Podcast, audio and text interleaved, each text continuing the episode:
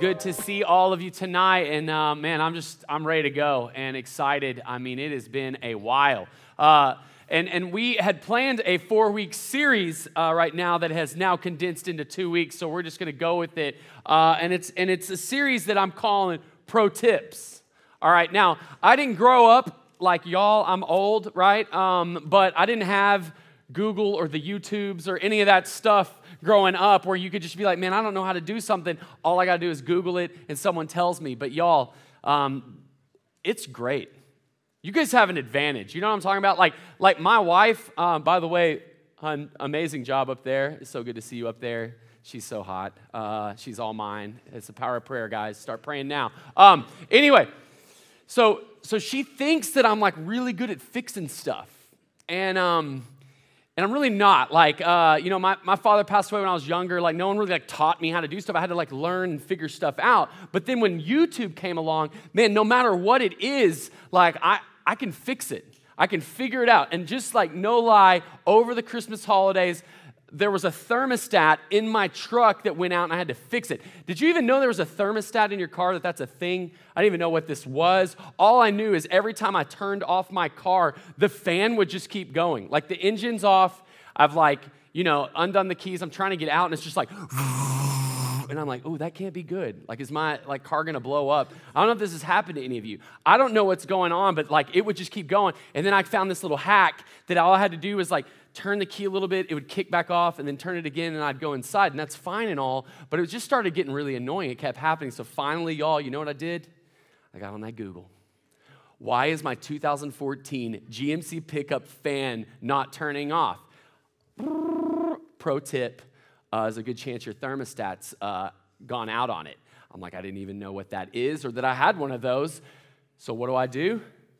I go to YouTube. You know what I'm talking about? Now I'm on YouTube and I'm like, how to replace the thermostat in a 2014 GMC white pickup, like that matters. But anyway, and, I look and y'all, there's like 10 videos. And there's these like dudes, these good old boys, like, yeah, well, today I'm gonna fix my uh, I'm gonna fix my thermostat. I'm gonna take you through the steps, and they're like terrible at the camera angles and everything. But no, this guy like brings me like like step by step through it. I have to like take these valves off. I'm like, man, I hope I can get this back together, y'all. This could go really bad.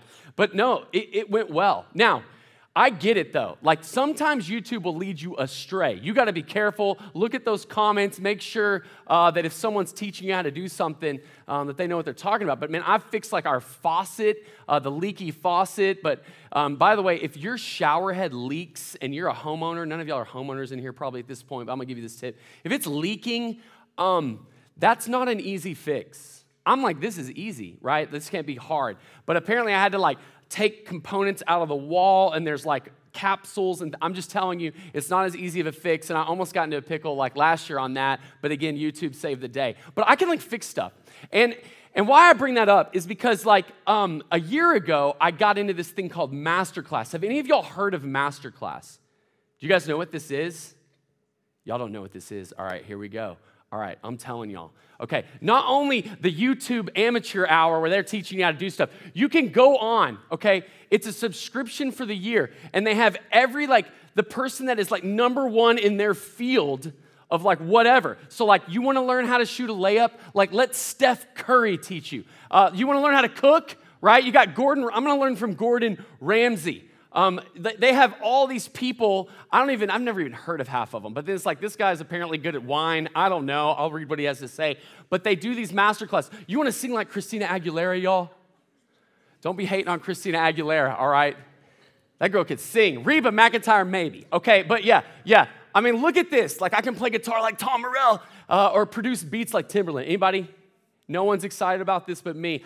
I get so pumped. I'm like, I want to learn from Timbaland. Like, I want to, I want to hear Hans Zimmer. Like, he, like, I want to see how he does this, and he does like step by step. And you can get in this class. So, oh, there's the Steph Curry one. Have y'all watched this? So this isn't just amateurs teaching you. These are like the people. And, and like Serena Williams will also teach you how to serve at 100 miles an hour like Emmy. All right? Like Serena Williams will teach you. It's real easy. I'm kidding, Emmy, wherever you are. That is not easy to do. Uh, but you can learn from these people. Oh, you can get into crypto.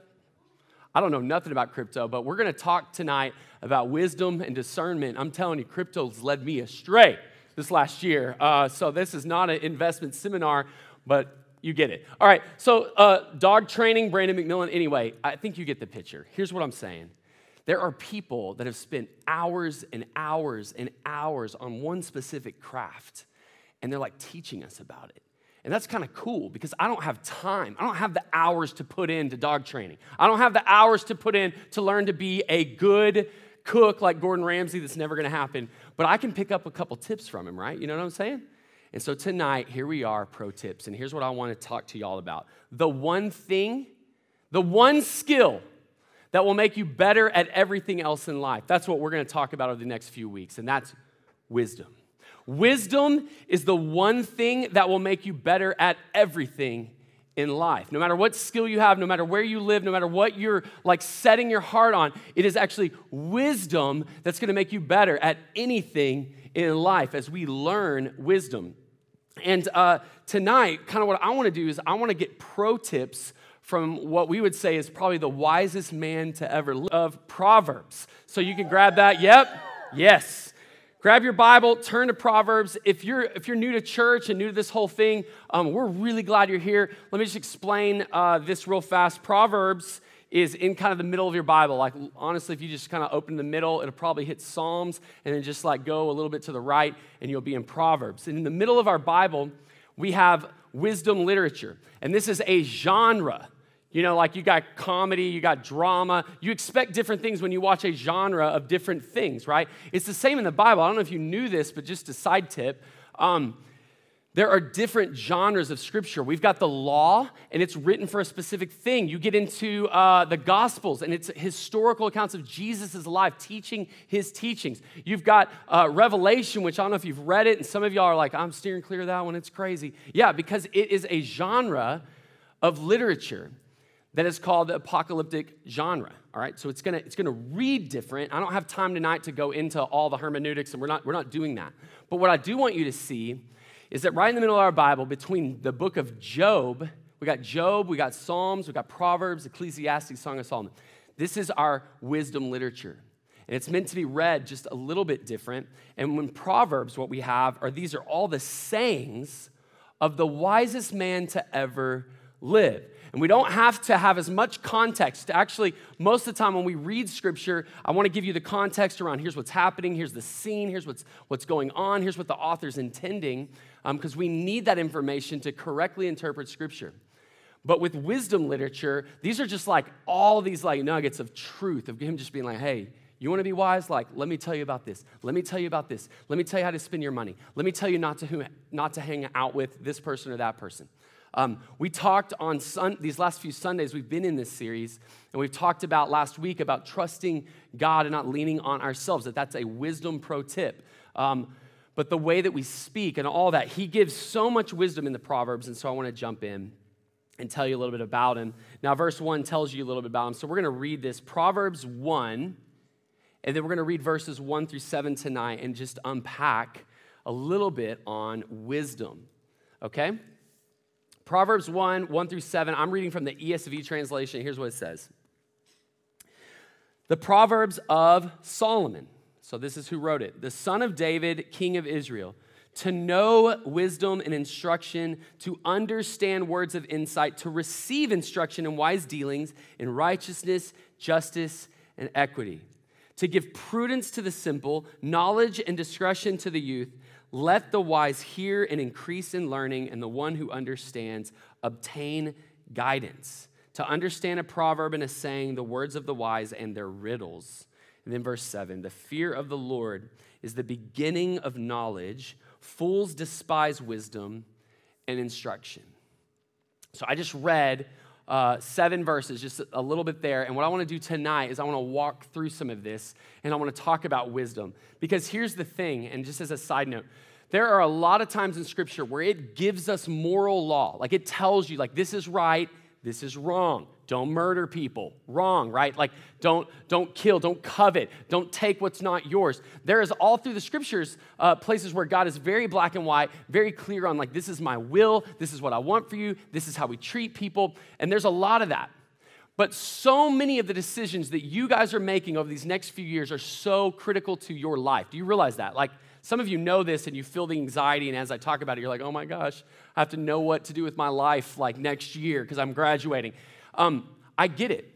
But the truth is, between the age of 18 to about 25, 26, you are determining who your spouse is going to be. You're determining where you're going to live for the first part of your like adult life. You're determining what you're going to do, who you're going to be. I mean, there are big decisions, and the Bible isn't clear on a lot of them.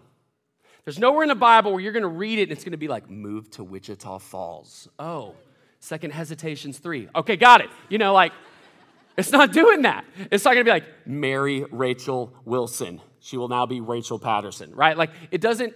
It doesn't give you the clarity on like what job to take or who to marry or how to spend my money. Um, but it does give us a lot of wisdom into how we make those decisions. Does that make sense? And so that's what I want to land on here. And what it says at the very beginning, first off, is I just want you to know who Solomon is. Because if we make this claim, like, why is this man to ever live? You're like, I mean, like, by whose standards? Here's what you need to know about Solomon. Uh, and, and, and really, it says it right here. He's the son of King David. And at this moment, while he's writing these Proverbs, he is the king of Israel. Okay, here's what you need to know about Solomon. He's David's son. Now, David has multiple sons, uh, a few whom try to kill him, um, but Solomon is the son that reigns in his dad's place. So, David was this great king, a man after God's own heart. Some of y'all know the story, David and Goliath, all that. That's where we're at in history here. Is David has reigned, but his whole life has been war. And David made some major mistakes, and he has paid for it and he has had the sword and has had war, and, and most of his life was fighting. But at the time that his youngest son, Solomon, he, he takes over the throne, there's peace.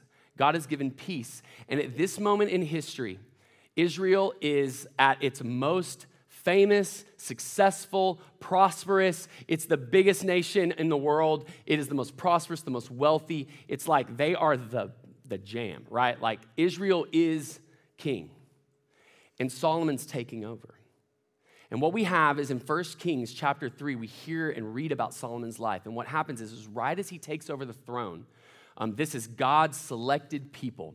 And it's so he isn't a king that's abandoned it now, like I'm in charge and I'm going. He is still trying to honor God and follow God, and God sees it. So God comes to him, 1 Kings 3, and basically says this uh, Ask me anything and I'll give it to you. Like, that's in the Bible, y'all. Could you, ima- could you imagine if God asked you that right now? Like, I- I'm serious. Like, like, God comes to you and is like, ask me anything. What, like, what would you say? And th- that's, that's rhetorical. You don't have to answer real specific tonight. But I'm like, I can't even imagine this. And, and a lot of times I will say this as a side note. We treat God like a genie, like, hey, God, if you'll just, you know, help me get an A and then help me get this job and then help me. It's okay to bring our needs before God, but God's not a genie in the sky that we like ask and wish for things and he grants them, okay? But in this case, in this specific case with Solomon, this is what he's doing. Straight up, hey, ask me anything and I'll give it to you. And here's Solomon's reply. 1 Kings 3, he says this I am the king, but I'm just a child. Would you give your servant an understanding mind to govern your people and to discern right from wrong? What Solomon asked for, he's given a blank check from God and he asks for wisdom. And what happens is God is so pleased by this that God gives him supernatural wisdom, like not common to us, like abnormal superpower wisdom, where he's able to discern and understand things and see things from a whole different perspective because God has given him that. And then it goes on to say, God says, Not only um, do I bless you in that, but because you didn't ask for riches or fame, I'm going to give you those as well. And Solomon becomes the wealthiest man to ever live as well. In fact, a lot of historians now would rate his personal wealth at about a trillion dollars in today's terms. Wealthiest dude, all right? And so when we hear from Solomon, not only has he lived and he's on top of the world, but he's after God's heart and God has supernaturally given him wisdom. And so we should pay attention. He is the pro at wisdom. And here's what he says about it I'm writing these things so that you would know wisdom and instruction, that you would understand words of insight, you would receive instruction in wise dealings uh, that relate to righteousness, justice, equity. Okay? So he's writing this for our sake. And here's what he's saying right at the top He is saying that wisdom is practical. And, and what I need us to hear right at the beginning is there is a difference between knowledge and wisdom. Now, we need knowledge. We need to understand things to make wise choices, all right? But wisdom and knowledge are very different. I can know some stuff and still make dumb choices. You know what I'm saying? Like, like you can know that, like, if I study, I'm gonna do better on this test. Like, I know that but I don't study, right? And then it doesn't go well for me. Like that happens. I know, like, man, if I will eat healthy, I'll probably feel better and not need to take a nap every day at two o'clock. Actually, that doesn't happen. I promise I don't nap in the parlor at church every day at two. Um, but like, I know if I will eat healthy, exercise a little bit, I'm not like talk, I'm not talking like trying to get ripped and like dead squat five million pounds or whatever. But like if I would eat a little bit less sugar and like just work out some, I'd probably feel better because I'm like, I'm just always kind of like sluggish. And I know that. But then y'all, it's 9, 10 p.m. Okay, I'm, that's when I go to bed. Don't judge me. And my wife has this candy drawer. She has a candy drawer. That's her nightstand, y'all. It's a candy drawer. I'm just like diming you out on this. And it's got like Sour Patch Kids. What do we got? We got sweet tart things in there and like Jolly Ranchers. I don't know what else in there. Um, and so we're watching a show and I'm like, hit me up you know? And I know that if I eat this and don't brush my teeth, y'all, it's gonna go very bad for my teeth. And guess what? I usually don't brush my teeth because I fall asleep. but I know this. And so, uh, y'all help me. Um, but, but this happens. And we know stuff, but that's what I'm saying is we can know things and still make bad decisions. I can know that if I speed, I'm gonna get a ticket. But you know what? Sometimes I speed. You can know that the Bible is God's word and that it is wisdom and that it'll bring life, and yet you can still just not ever read it. And that's not wise. You can know that there has to be a God behind all this, that it didn't just happen, that there is a God who created the world, and know that He exists and then live like He doesn't and never have a thought to the fact that he's actually present and with you in every conversation and knows what you think and what you say. And we never live as that, but we know it. And the Bible would call that foolishness. You can know that it's risky to get drunk. That, that getting drunk could mean you could, you could get a DUI. In fact, I just saw like they're trying to like vote on some session and the senator just got arrested for DUI and messed up their vote or something. I just read a headline on. I'm like, way to go, dude. Um, you can know that that could happen to you, and that that some people are in jail because they're not that they tried to murder someone, but they got drunk and they hit someone, and that person that they hit died, and they got tried in manslaughter, and they're in jail. And we can know that and still go, you know what though? It's not gonna happen to me, and I'm just gonna I'm just gonna live it up. It's not wise. We can know that there are situations we can put ourselves in that are not going to help us. Situations with our girlfriends and boyfriends, situations with money and how we're spending. And, and we can know that these are not good things, but we put ourselves in a situation where we make bad decisions. Wisdom is the difference between, here it is, what you know and what you do with what you know. Wisdom is action. Wisdom is, I'm, I'm reading the defense, so to speak. You know, Patrick Mahomes, I mean, it's, it's Super Bowl. I got to do one analogy like that, right? It's that I have enough wisdom to know what defenses look like, see it, and react. In our lives, that we understand some of what, how things work and how God created things and what's right and what's wrong, and we react. Wisdom is the difference between what you know and what you do with what you know. And that's where we get in trouble. And so then it goes on, and I want to end with the three people in the Proverbs. So, verse 4, I want to give you wisdom so it would give prudence or understanding to the simple, knowledge and discretion to the youth. So, we have that, but let, me, let me read through it. And then the wise, let the wise hear and increase in learning, and the one who understands obtain guidance. To understand a proverb and a saying, the words of a wise, the wise and their riddles. And then it says, the fear of the Lord is the beginning of knowledge, and fools despise wisdom instruction. There are three people kind of throughout the Proverbs that are named. We have the simple, like the simpleton, the simple. I'm gonna explain that. We have the foolish or the fool, and we have the wise. And I just wanna camp here for a minute tonight and explain this because sometimes it kind of loses translation. Here's what the Bible means when it calls someone simple, um, it's just referring to the fact that they are young or naive unexperienced, the simple. It's going to give wisdom to the person. They're going to know how to do something that they shouldn't know how to do because they don't have the experience to know how to do it, but wisdom's going to give it to them. And for you and I, there's a lot of us in here that we don't have the experience we need to know how to handle certain situations, but wisdom gives us insight. And so that's what wisdom does. For those of us who are simple, so to speak, that we, we don't know, we aren't experienced, we're naive, we're young. And some of you are like, that's me. And some of the rest of us are like, that ain't me. That's somebody else. But that ain't me.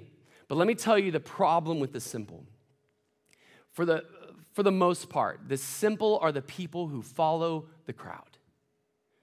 They don't know how to chart their own path. They don't know which direction to go. They, they, are simple. They just, they just kind of fall in line. They just follow their friends. They just follow what's going on.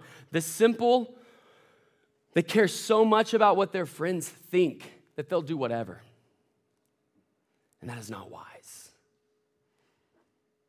Our friends aren't all that wise, right? There's other people that are wise.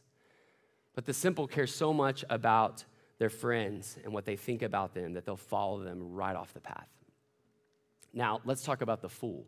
The fool is not a derogatory term where I'm just like, what up, fool? Like, that's not what it's saying, all right? But I need you to catch this. If you don't hear anything tonight, here's what the Bible would say is a fool. The fool, if you look in verse 7, despises wisdom instruction. Here's what it is the fool is someone who is wise in their own eyes.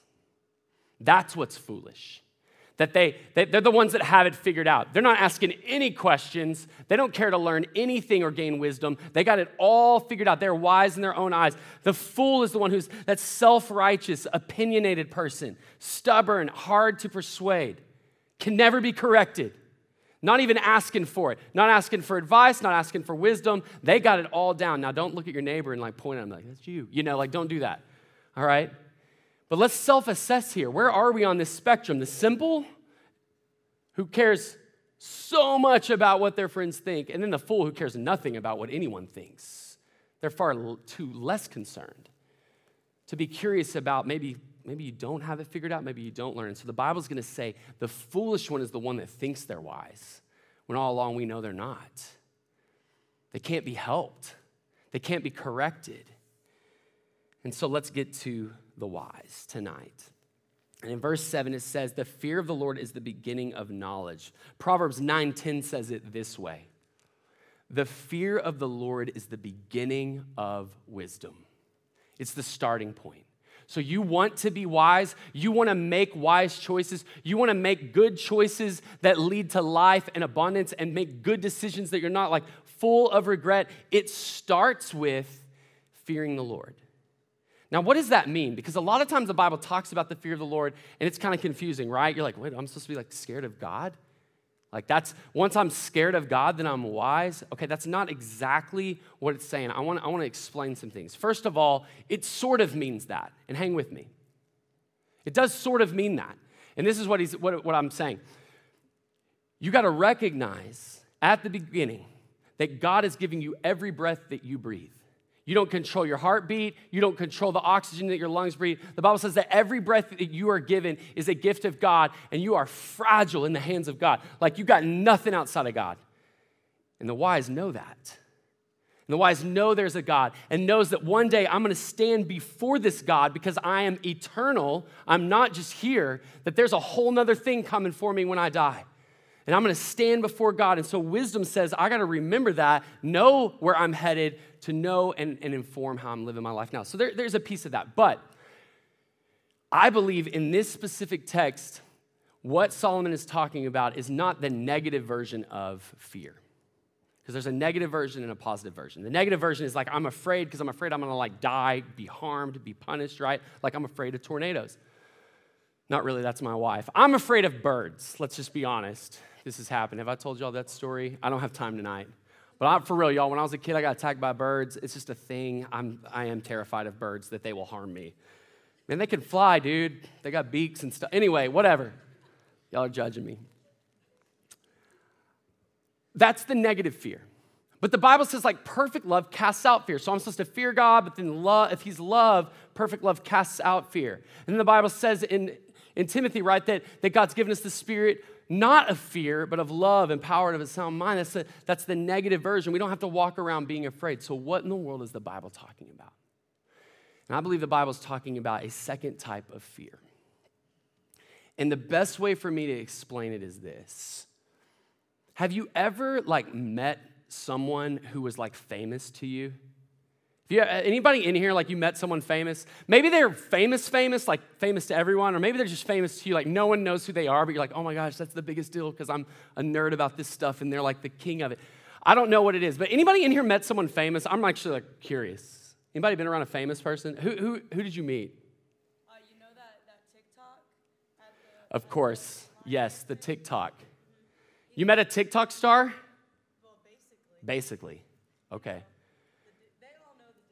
Who's the dude? Oh my gosh, y'all are so young.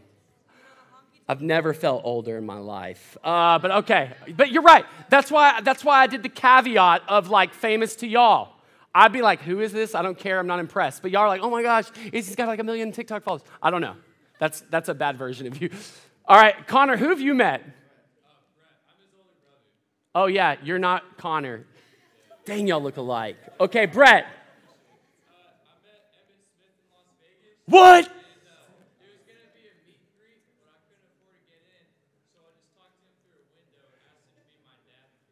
You asked him, you asked Emmitt Smith to be your dad? What did he say? Oh, yeah, yeah. Yeah. And then Connor swooped in and goes, What about me? No, I'm kidding. That's cool. Who'd you meet? Oh, yeah. You met them? That's really cool.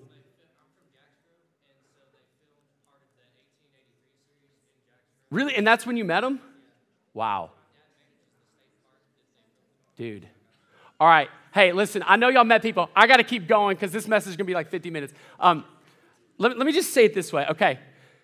Are, are y'all weird around famous people? Because I'm so weird around them. Like, I'm the worst. I'm just like awkward as can be. I've met a few famous people. I sat behind like Steven Curtis Chapman on a plane. Y'all don't even know who he is. Old school, like, but I didn't know what to say to him. Like, all I had was like, I, I enjoy your music, sir. It was like, like, I have nothing. I'm the worst. So I get real awkward. But some of y'all don't know this about me. I actually used to be a worship leader and a musician. And kind of early on, when I was like pursuing that, um, I, was, I was actually working with a label. And I was up in Nashville and I was at this songwriters retreat. And it was with a lot of like Christian famous people that none of y'all know, but Ashton will totally geek out with me about. Yes, open the eyes of my heart, baby. Yep. He was there, the guy that wrote that, if you know who that is. Uh, but anyway, yeah, I could name drop and none of y'all would be impressed because y'all don't know who any of these people are. But they were like kind of a big deal. And I was at this songwriters retreat and it was cool. Like I was meeting people and I'm super awkward with them. But I totally know who they are. I'm like, oh my gosh, you wrote this song or you wrote that. And it was this whole thing. But then Crowder walked in. And when David Crowder walked in, I will name drop this because this goes with my story. And some of y'all know who he is, some of you don't, but whatever. Um, he was kind of a big deal in Christian circles. And so he comes in, he's talking to us. I'm like, oh my gosh, that's like David Crowder. This is awesome. I love David Crowder. And so he's talking to us. He's super funny. He's sharing stuff. And, um, and then afterwards, it's over, and he's just hanging out in this living room of this big house in Nashville. And like, I just find myself like next to him, just like, you're David Crowder. And he's like, Yes, I know. And I'm, I'm again, y'all, I'm like, I'm weird. I just get totally strange. But he's like, Yeah, man, you, uh, you, have written some songs? I'm like, yeah, uh, a few, but like, you're David Crowder. Like, my songs are terrible. Like, what, why are you even talking to me? You know? You just feel that way. And that's the thing. That's fear. It's not fear like I'm afraid David Crowder's gonna hurt me. That's not what this is. It's a positive fear. I respect him. Like I'm in awe of him a little bit. Like I'm like, wow, that's that's so and so. That's the dude who did Yellowstone. That's Emmitt Smith, man. Like, I mean, that was my childhood. You know, I'm feeling you. I would have been really awkward with him. That's the fear of the Lord. You see, the fear of the Lord is this idea of like, I don't want to like harm, I don't want to offend, I don't want to look like a fool in front of him because I, his presence carries that much weight. That's the fear we're talking about here. Here's the fear of God, if I could sum up a statement the fear of God is your heart's awareness of the reality of the true God that affects your attitude and your actions. That is the fear of the Lord, and that is the beginning of wisdom. When your heart is aware of the reality of the presence of the true God in your life, and it makes you in awe. And you go like, uh, yeah, God's here. God's with me. God sees this. And now it's changing the filter. Have you ever like been to a movie that wasn't really good, but like your parents sat with you and you're like, and then it's like a cuss word and you're like, you got the filter, right? You're like, oh, this is awkward. It wouldn't be awkward if you were sitting here, but you are. This is, the, this is that thing that when we understand the presence of God in our lives, it brings about this awareness of how to live right. If, if you want wisdom, you've got to know God you got to see him. And the byproduct of seeing God is humility. So, so for the fool who is proud and doesn't need anything, or the simpleton who just doesn't know and is just falling around, the moment that God enters the room in your life, the moment you hear from God, the moment you read this and believe that it's actually alive and it actually will speak to you, and God starts to speak to you and convict you and challenge you, and you go, Whoa, there's something here. Like you're here, Lord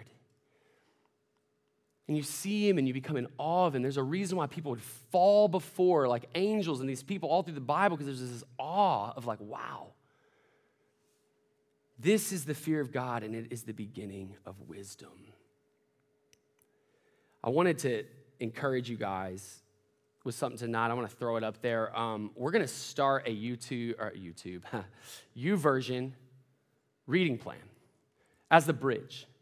Because some of you, you want to read the Bible, you know you're supposed to, you read, but it's like kind of confusing. It's like, man, this is like a lot. I don't even know where to begin. Do I just start in Genesis, read a few pages, and quit every year? And so I get that. And one of the things that we're going to do is for those of you that want to join us, we're just going to start throwing out some plans where we're going to just read the Bible together to see Him, to know Him, because this is the beginning of knowledge. This is the beginning of wisdom. When I know God and I see Him, and it brings about awe in my life and it starts changing my attitude and my actions. This is the beginning of it. And so, this is just a QR code to follow our account. This isn't going to send you to a plan. It's just you becoming friends with us. And then once you're our friend, we'll accept you tonight, whoever wants to join us and then we'll throw out a plan. We'll be like, hey, we're gonna do a 14 day plan on this. We're gonna read it together. But you gotta be our friend on YouVersion first. So if you don't know what YouVersion is, just go to your app store and search Bible. It's the very first app that comes up, like a million, billion downloads. That's what it is. And, um, and you can join us and be our friend. And we're gonna, we're gonna read the Bible together some because that is the beginning of wisdom. Like the wisest man to ever live wrote this and wants to tell you stuff. But the foolish says, I don't need it. And the simple says, I don't, I don't care. My friends don't do this. I'm doing other things. And what we're going to say tonight is you want to be wise, then follow this. Now, I know I've gone a little long tonight, and Whataburger will be here in a minute, but I need you to hang with me. Because I want to end with one other thing. You know how we talked tonight about the positive and negative of fear? There's also a positive of foolishness. Did you know this? Foolishness isn't always negative. And if you've still got your Bible, I want you to turn to 1 Corinthians 1, and I want to end here. 1 Corinthians 1, it's in the New Testament, after the Gospels, after Acts and Romans. We get to the letters of the churches. And the very first words, pretty much, or the first chapter in Corinthians, it's 1 Corinthians 1 18. If you don't have it, it will be on the screen. And here's what it says The word of the cross or the message of the cross is foolishness to those who are headed for destruction. But we who are being saved know it is the very power of God. As the scriptures say, I will destroy the wisdom of the wise, I will discard the intelligence of the intelligent. So, where does this leave the philosopher, the scholar, the world's brilliant debater? God has made the wisdom of this world look foolish. Since God, in his wisdom, saw to it that the world would never know him through human wisdom. And he has used our foolish preaching, talking about the apostles, he has used our foolish preaching to save those who would believe. In verse 22, it is foolishness to the Jews who ask for a sign from heaven, and it is foolishness to the Greeks who seek human wisdom. So when we preach that Christ was crucified, the Jews are offended and the Gentiles say it's nonsense. But to those who are called by God to salvation, both Jew and all the Gentiles, that's everybody else, Christ is the power of God. And look, the wisdom of God. For this foolish plan of God is wiser than the wisest of human plans, and God's weakness is stronger than the greatest of human strengths. There is a good foolishness, and here's what it is it is foolishness that God would love me. Like I'm a rebel, man. I don't, I don't deserve it. And I've turned my back on God. And how foolish of God to, to sacrifice his own son that I could go free. It is foolishness. And the message of it is foolish. I mean, have you ever thought about it? Have you ever tried to explain the gospel to your friend? You're like, well, okay, so then like God created the world, but then he put two trees there and they gave, gave the humans choice to choose to love him, but then they chose wrong and then sin entered the world and broke relationships with people. It broke the world. And so, for the rest of time, God's been redeeming the world back to himself. And he calls this guy and he's like, Hey, I know you don't have any kids and you're like super old, but I'm actually gonna create a whole nation through you. How foolish. And so then he has this nation, and we follow them coming out of in and out of slavery and in and out of the wilderness and bringing them into the promised land. All this stuff happens. And then we get to it, the moment that Jesus comes on scene. And what God did to save us is he became human. Like he impregnated a virgin, Mary. I mean, this is foolish. She became pregnant with child through the Lord he is born, and he is born fully God and fully human foolishness. And then he lives a perfect life at a random time in history, in a random place in the Middle East, and he's over there and he's living perfectly. And then he says, You know what? At the end of my time, I'm gonna suffer and I'm gonna die for all of you. And I'm gonna take your place in your sin because you could never make it to God without a perfect sacrifice. And I'm the only one who can be a sacrifice. And God knew this. And God said in His wisdom, only I could make the sacrifice to create justice and mercy intersecting. And so God becomes human so that He can die, lives perfect and then it says that he is crucified for no reason other than blaspheming the people, just like, crucify him, no offense. He's done nothing wrong, and still somehow manages to be crucified on a Roman cross, the worst way to die. And then it says that he was buried for three days in some borrowed tomb that wasn't even his, didn't even own any of this stuff, king of the world. And he's in this tomb, and then they open it up, and all of a sudden he's gone, and he's risen again from the dead. This is crazy. And yet it's the power and the wisdom of God. That God would love you that much, that He would love the world so much that He would give His own Son, that whoever would believe in Him would have life and would have eternity with Him. And for some of you in here, you're like, yeah, that's foolishness. I reject that. But for some of you, you're like, no, no, no. That is the power that has changed my life. And it is foolishness. And it has changed everything. It is foolish that God would love you. And yet he does.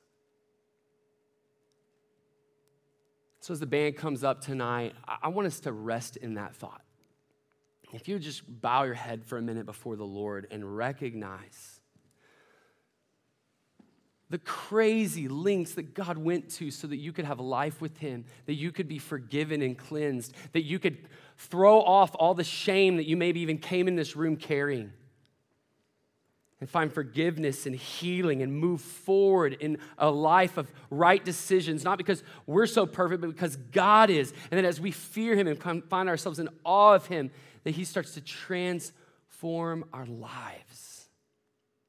And He begins to lead us. And we take our cues from Him, and it changes everything. Some of you, you have wandered from this wisdom, and you need to just return on night one back to presence of God. Claiming Christ as your salvation and walking back before the Lord tonight. To draw near to Him, to surrender again to living His way. But there's some in this room, I, I don't know all of you, but maybe there's someone in this room that The idea that God would do all of that to, and that was his power to save, that's never landed for you. Like all you know about this is it's religious and it's church, and we do some things and we read the Bible to be good people, and, and we sing some songs sometimes, but you never knew that God went through all this so that you might have a relationship with Him, and you don't have a relationship with Him. You aren't forgiven. You've never claimed your need for Christ. Maybe in one way, you've kind of been foolish thinking that, that you're just going to do a lot of things so God, at the end of the day, it'll balance out and God will love you. And the Bible does not teach that. There's only one name under heaven by which you can be saved, and that is the name of Jesus. And some of you tonight, you need to claim that name and find forgiveness and find healing and find life in God.